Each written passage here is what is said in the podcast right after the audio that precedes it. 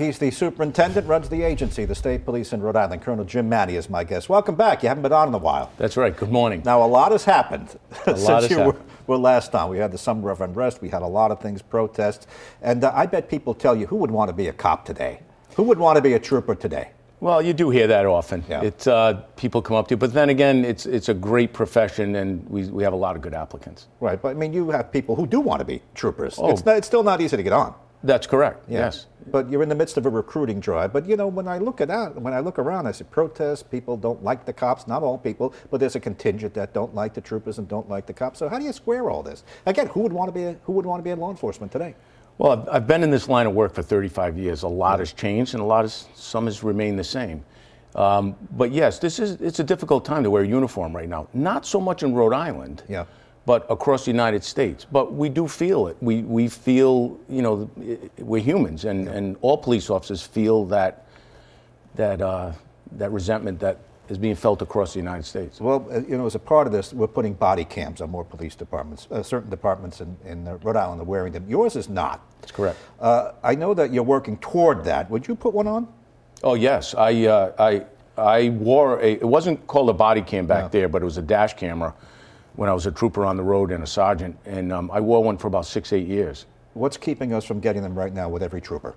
So um, we are the last state police agency to get body cameras. Okay. And and the really it came down to cost. Uh, they were we did away with dash cameras many years ago yeah. because the technology was outdated. It was a tremendous amount of cost. Now we cannot afford not to have them. So let me just follow that. You're the last department not to have them. That's correct. Is that because you don't really want them? Well, of course, there's apprehension. Who yeah. wants to wear a body camera around with them in their daily activities? Yeah. I wouldn't want to, be honest with you. I don't think I would. Well, I, there's always apprehension, especially yeah. amongst law enforcement officers. There's slow to change in some areas. Yeah. But I've, I meet regularly with the uh, the six New England colonels meet, mm-hmm. from, and we all discuss this.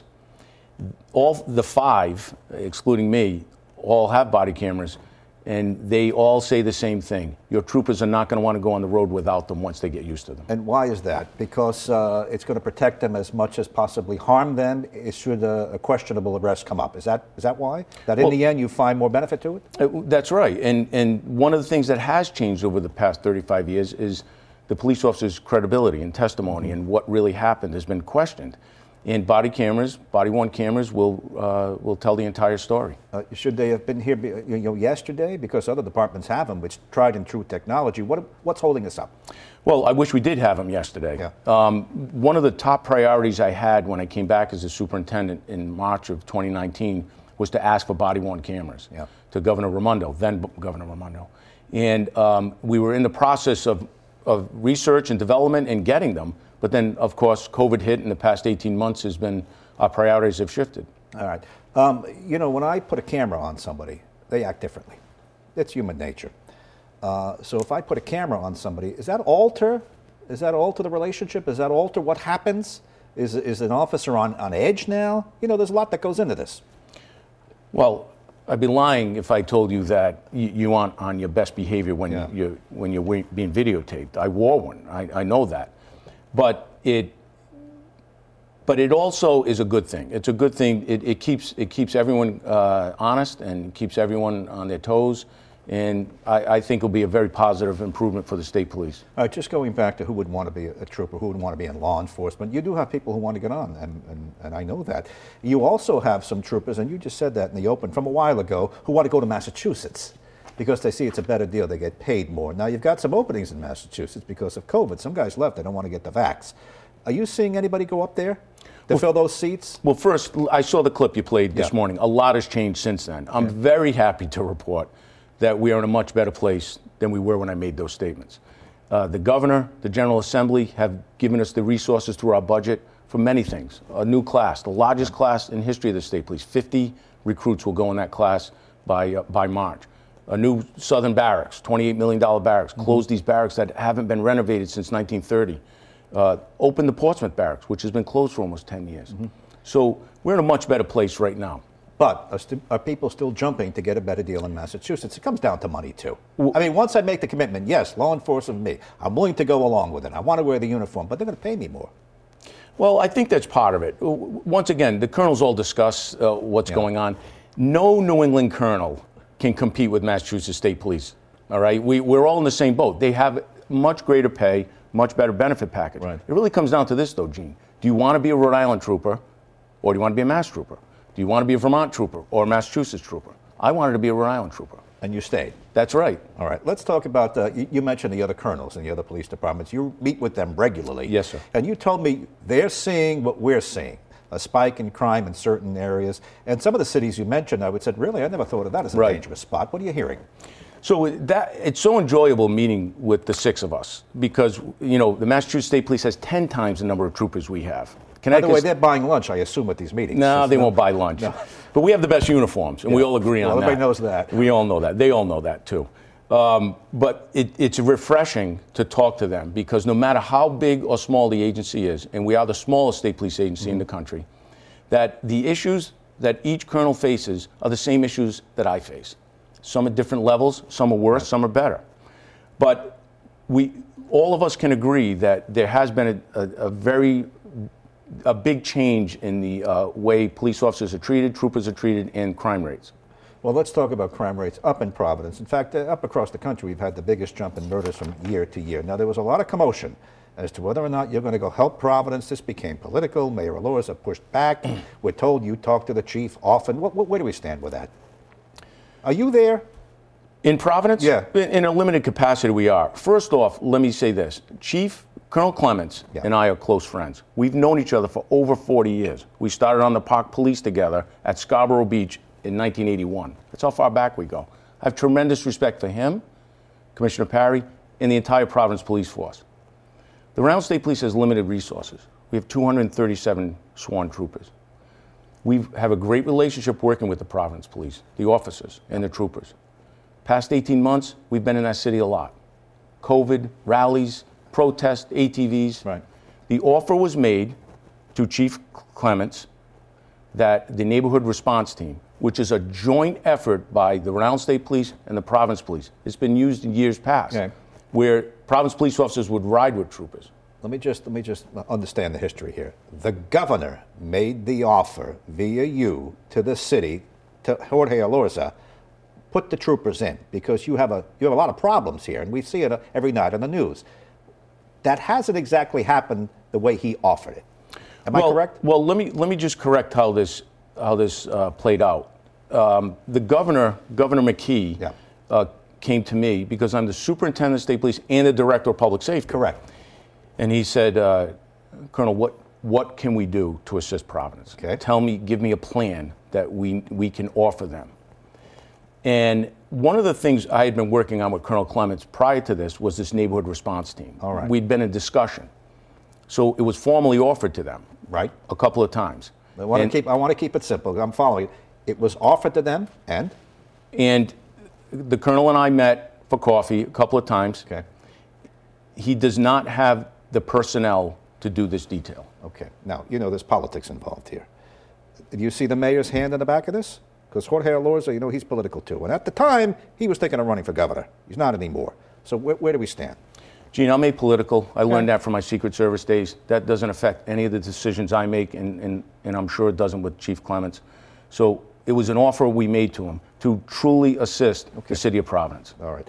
Now, you are there. You guys have to go through Providence. It's not like you're absent. And you do a, you do respond on occasion to emergency calls, things like that. But that, that notion that we're going to put you in there to help them, that didn't happen.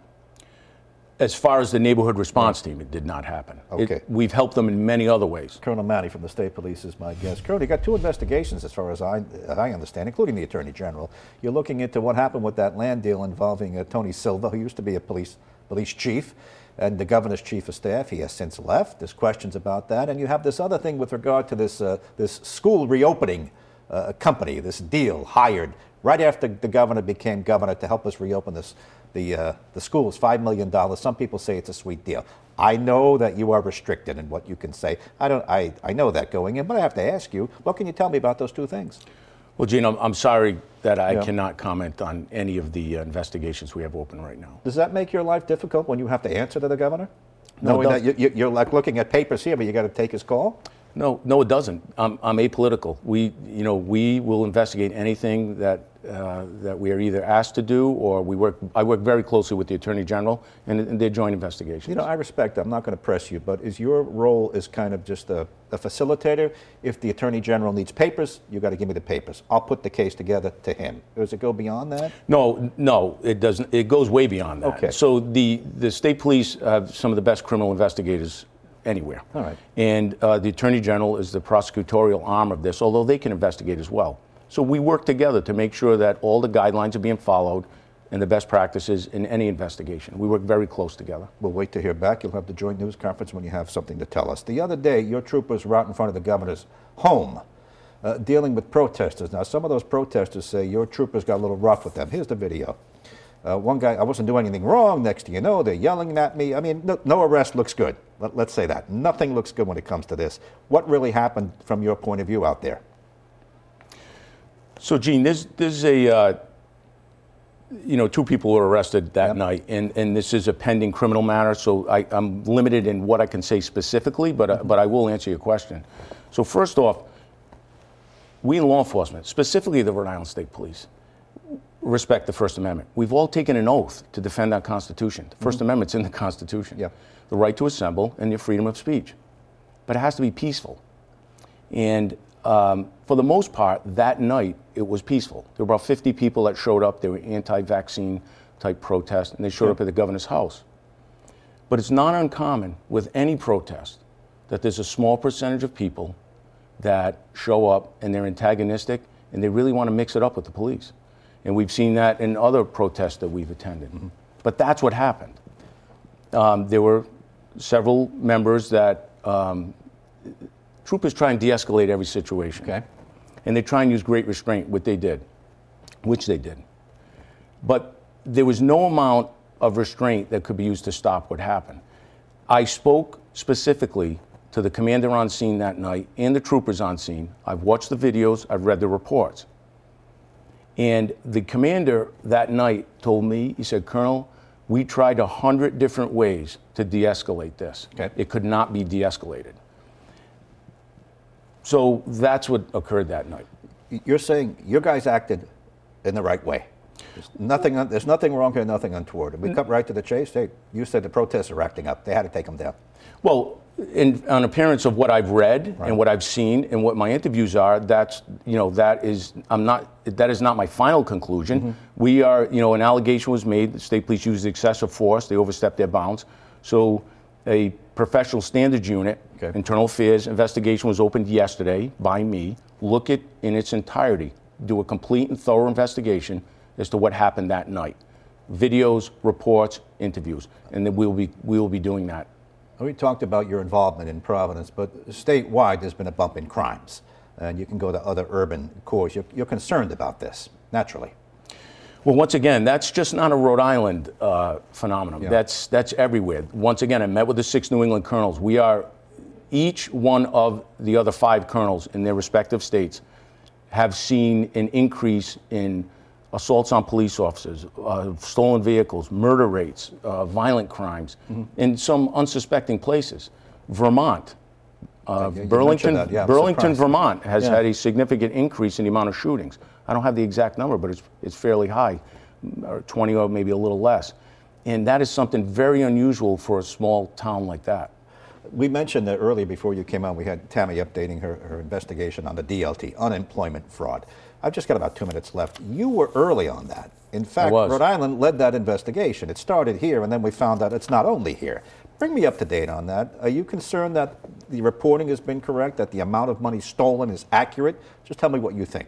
So Rhode Island did lead uh, in that investigation for many reasons. Number one, I was one of the first few people where my identity was stolen uh, in May of twenty nineteen, that, yeah. and which was highly unusual. I. I I still knew I was employed, so uh, something was, was not right.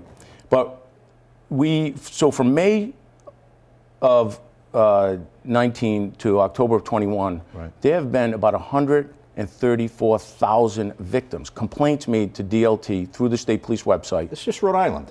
Just Rhode Island. That's, that's thirteen percent of our population. By right. the way, they whacked me too, and my friends. Well, yeah. they came after me twice, so, right. so but What, once we noticed that there was something unusual going on, we alerted the federal authorities.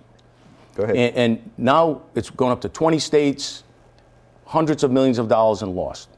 Now, the D L T says we're making progress in recouping. And by the way, I'm not pitting you against them or anything like that. We're all pulling together here. But do you believe that the figure is accurate in how much was stolen and how much we're recovering? And just take about twenty seconds and wrap it up. Only they can tell you what that number is, but we are working very closely from day one with the Department of Labor and Training to, to help the victims and to find out what the true cost was to the state of Rhode Island. State Police Superintendent James Manni, thanks for coming on. It's nice to have you back. We have Thank a lot you. more to talk about. I'll have you on the radio. We'll continue Great. it. No problem. Thank thanks you, for Gene. coming on now.